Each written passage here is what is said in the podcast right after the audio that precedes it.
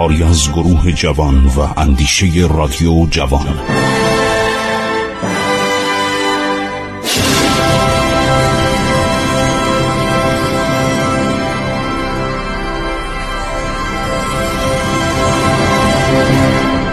بسم الله الرحمن الرحیم.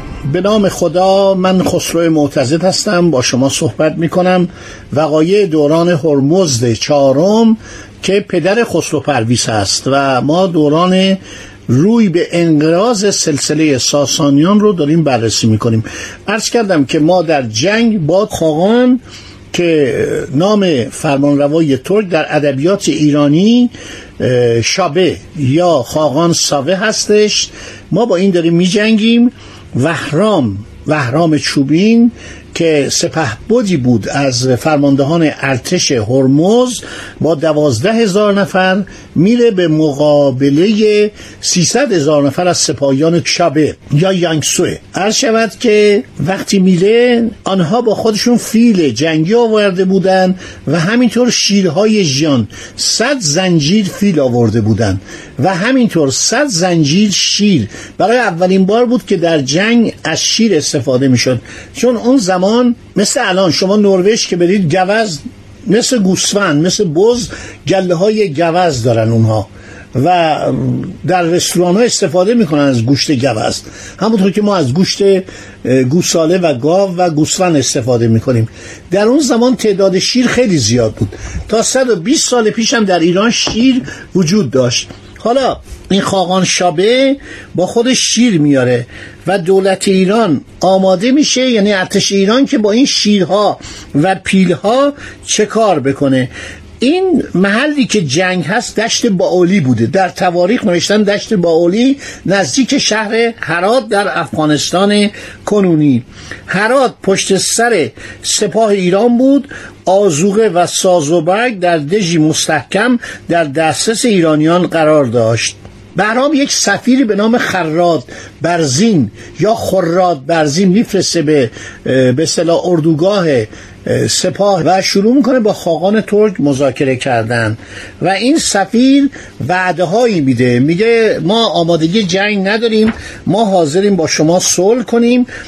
خاقان هم یک جالبه که حرفای عجیبتری می‌زنه. میگه آقا این هرمز شنیدم مردم ایران ازش ناراضیان من حاضرم دختر خودم و دختر خاقان ترک رو بدم به بهرام چوبین و کمک کنم که بهرام به جای این هرمز آدمکش و هرمز بدخلق بر تخت شاهنشاهی ایران بنشینه. بنا به نوشته فردوسی سپاه ایران آتش اندازهایی داشت که با نفت میسوخت. من براتون گفتم که ایرانی ها از نفت برای مصارف جنگی استفاده می‌کردن. بر ضد پیلان جنگی آتش انداز رو به کار بردن. همه مورخان همرأی هستن که در این جنگ سپاه ایران پیلان جنگی به همراه نداشت. عرض کردم که ارتش ایران همیشه پیل در اختیار داشت. از زمان اردشیر وقتی اردشیر به پنجاب لشکرکشی می‌کنه پادشاه هند بهش تعدادی فیل هدیه میده. این همیشه رقص بوده. در ارتش ایران همیشه از دوران ساسانیان به بعد ما پیل جنگی داشتیم که پیل رو یا از راه خشکی یا از راه دریا میفرستادن. برای فرستادن پیل از جزیره هرمز استفاده می‌کردن. یک کشتی بزرگ یک فیل یا دو فیل رو به ایران می آورد اینا رو زنجیر می‌کردن که از دریا نترسن و می آوردن به جزیره کیش یا به جزیره هرمز تحویل می‌دادن. گاهی هم از طریق زمین از طریق عرض شود که خاک افغانستان کنونی برای ما پیل میفرستادن. در زمان خسرو پرویز ایران یک فیلخانه ای داشت 1200 پیل جنگی در این به اصطلاح بودن در این فیلخانه نگهداری می شدن ایرانیان برای اینکه در جنگ موفق بشن به خاطر عجله که داشت بهرام چوبین با خودش پیل جنگی نبرده بود. ایرانیان با پرتاب آتش از منجنیق های آتش انداز پیلان را ترساندن و رماندن. گذشته از آن همه نیروهای ذخیره ایران به میدان آمدن و کمانداران با مهارت و توانایی چون ما تیراندازهای فوق‌العاده‌ای داشتیم. تیرهای خود را به سوی چشمان و خرطوم پیلان پرتاب کردند. ایرانیان تیرهای آغشته به نفت و غیرندود و آتشزا به همراه تیرهای معمولی به سوی پیلان جنگی پرتاب کردند. پیلان جنگی از درد و بیم روی به فرار نهادند و هنگام بازگشت سپاه خاقان ترک رو به زیر و دست و پا گرفته لگدمال کردند. نیروی اصلی و اساسی و سرنوشت ساز در ارتش ایران تیراندازان بودند یک تیرانداز ماهر به 20 سال آموزش و کسب تجربه نیاز داشت. بنابراین سپاهی مجرب باید سنی نزدیک به چل سال داشته باشد. بی خود نبود که وهرام چوبین گفت من سرباز جوان به من ندید. سربازی که چهل سال عرض شود که سن داشته باشه. تیراندازان زبردست ایرانی با هدف قرار دادن پیلان و نیز شیران درنده عرض شود که نظم سپاه خاقان را به هم زدند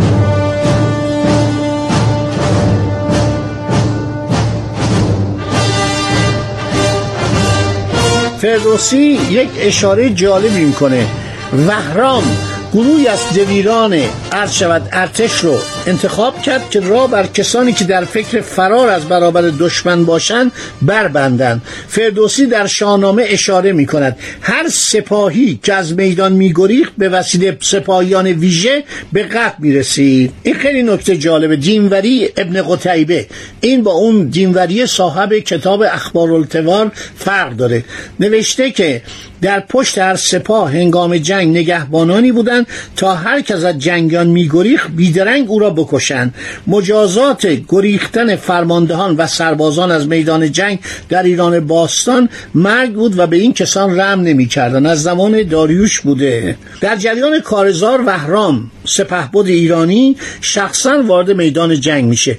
او خاقان یانگسوه را با تیری که از کمان رها کرد و به روایتی به ضرب نیزه دل شکاف هدف قرار داد و پهلوی او را درید قرد شود و وی را به هلاکت رساند اینو من از کجا نقل می‌کنم؟ از مسعودی صاحب مروج و زهب که این خاقان را شیابت ابن شعیب می‌خواند و اسمش درست نیستش. گفته سربازانش هم 400 هزار تن بودن. این خاقان همینطور که گفتم اسم چینیش که مورخین چینی ثبت کردن یانگ سوه بوده.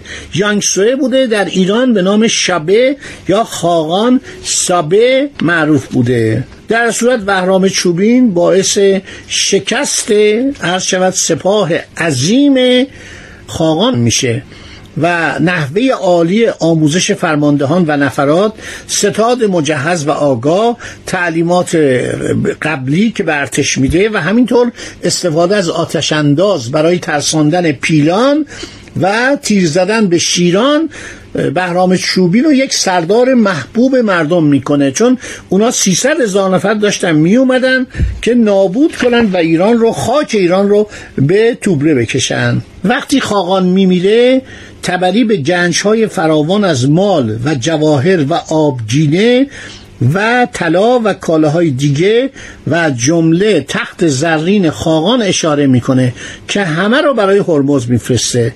تبری می نویسد تعداد بارهای شطور دویست و پنجاه هزار نفر بوده. رقم دویست و پنجاه هزار شطور یا سیصد شطور نیز آورده شده است.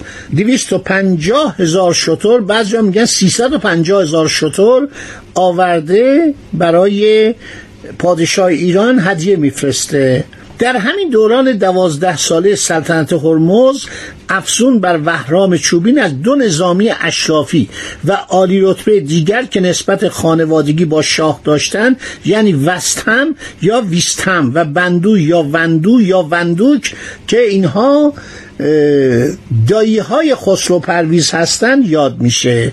بنابر این عرض شود که این دو نفر یک مقدار اختلافاتی با هرمز داشتن که اینا رو به زندان انداخته بود و اینها ناراضی بودن از سلطنت هرمز.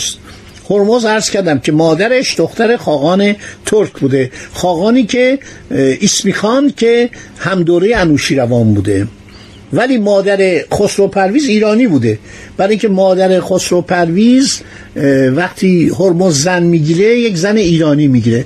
مادر هرمز عرض شود که دختر خاقان ترکه. خسرو پسر هرمز چهارم نامش در این زمان به میان میاد. این خسرو خسرو پرویز یا خسرو ابرویز یا اپرویز این فرزند هرمز چهارم دو تا دایی هم داره که یکی ویستن بود و یکی بندوک که این دوتا بعد کودتا می‌کنن. خیلی معروفن این دو نفر نقش مهمی داشتن در این زمان. وهرام چوبین وقتی میره به جنگ با خاقان خاقان که کشته میشه فرزند او پرموده را که بهش یلتکین هم میگن میاره ایران. یکی از اخلاق خوب ایرانی این بود که وقتی کسی اسیر می‌شد یا شکست می‌خورد بهش رحم می‌کردن آدم نمیکشتن.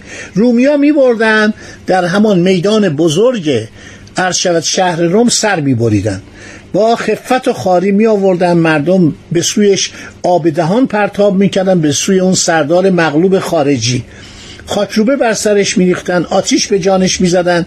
ایرانیا این کار نمی‌کردن. ایرانیا یک جوانمردی و معرفت و شرافتی داشتن. وقتی اسیر رو می‌گرفتن می مورد نوازش قرار می‌دادن.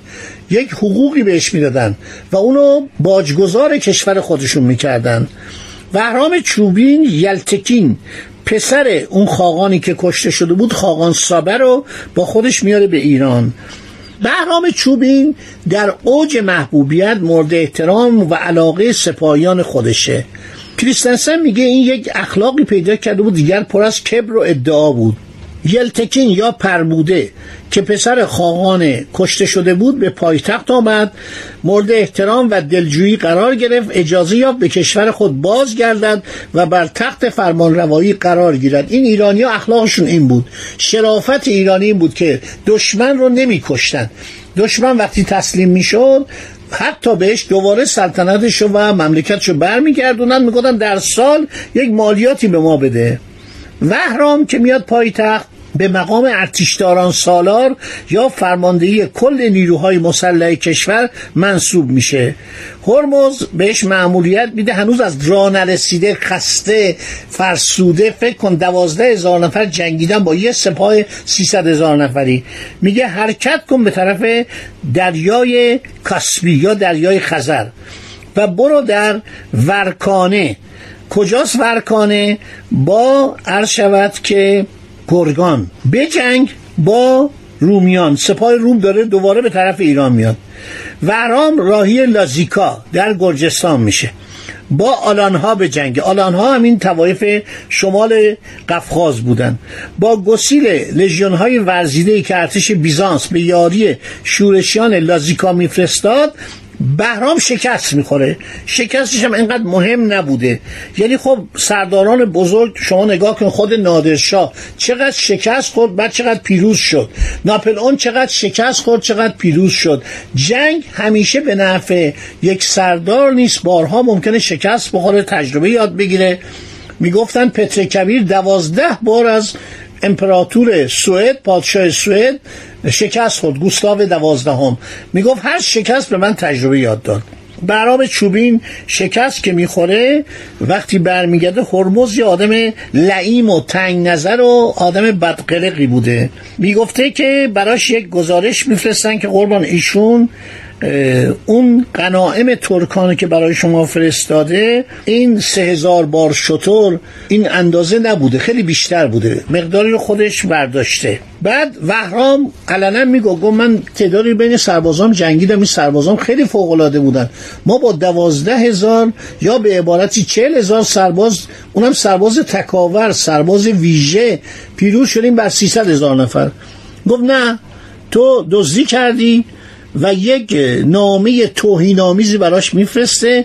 یکی از کارهای بسیار بد هرمز. انشالله باقی ماجرا رو در برنامه آینده خواهم گفت. خدا نگهدار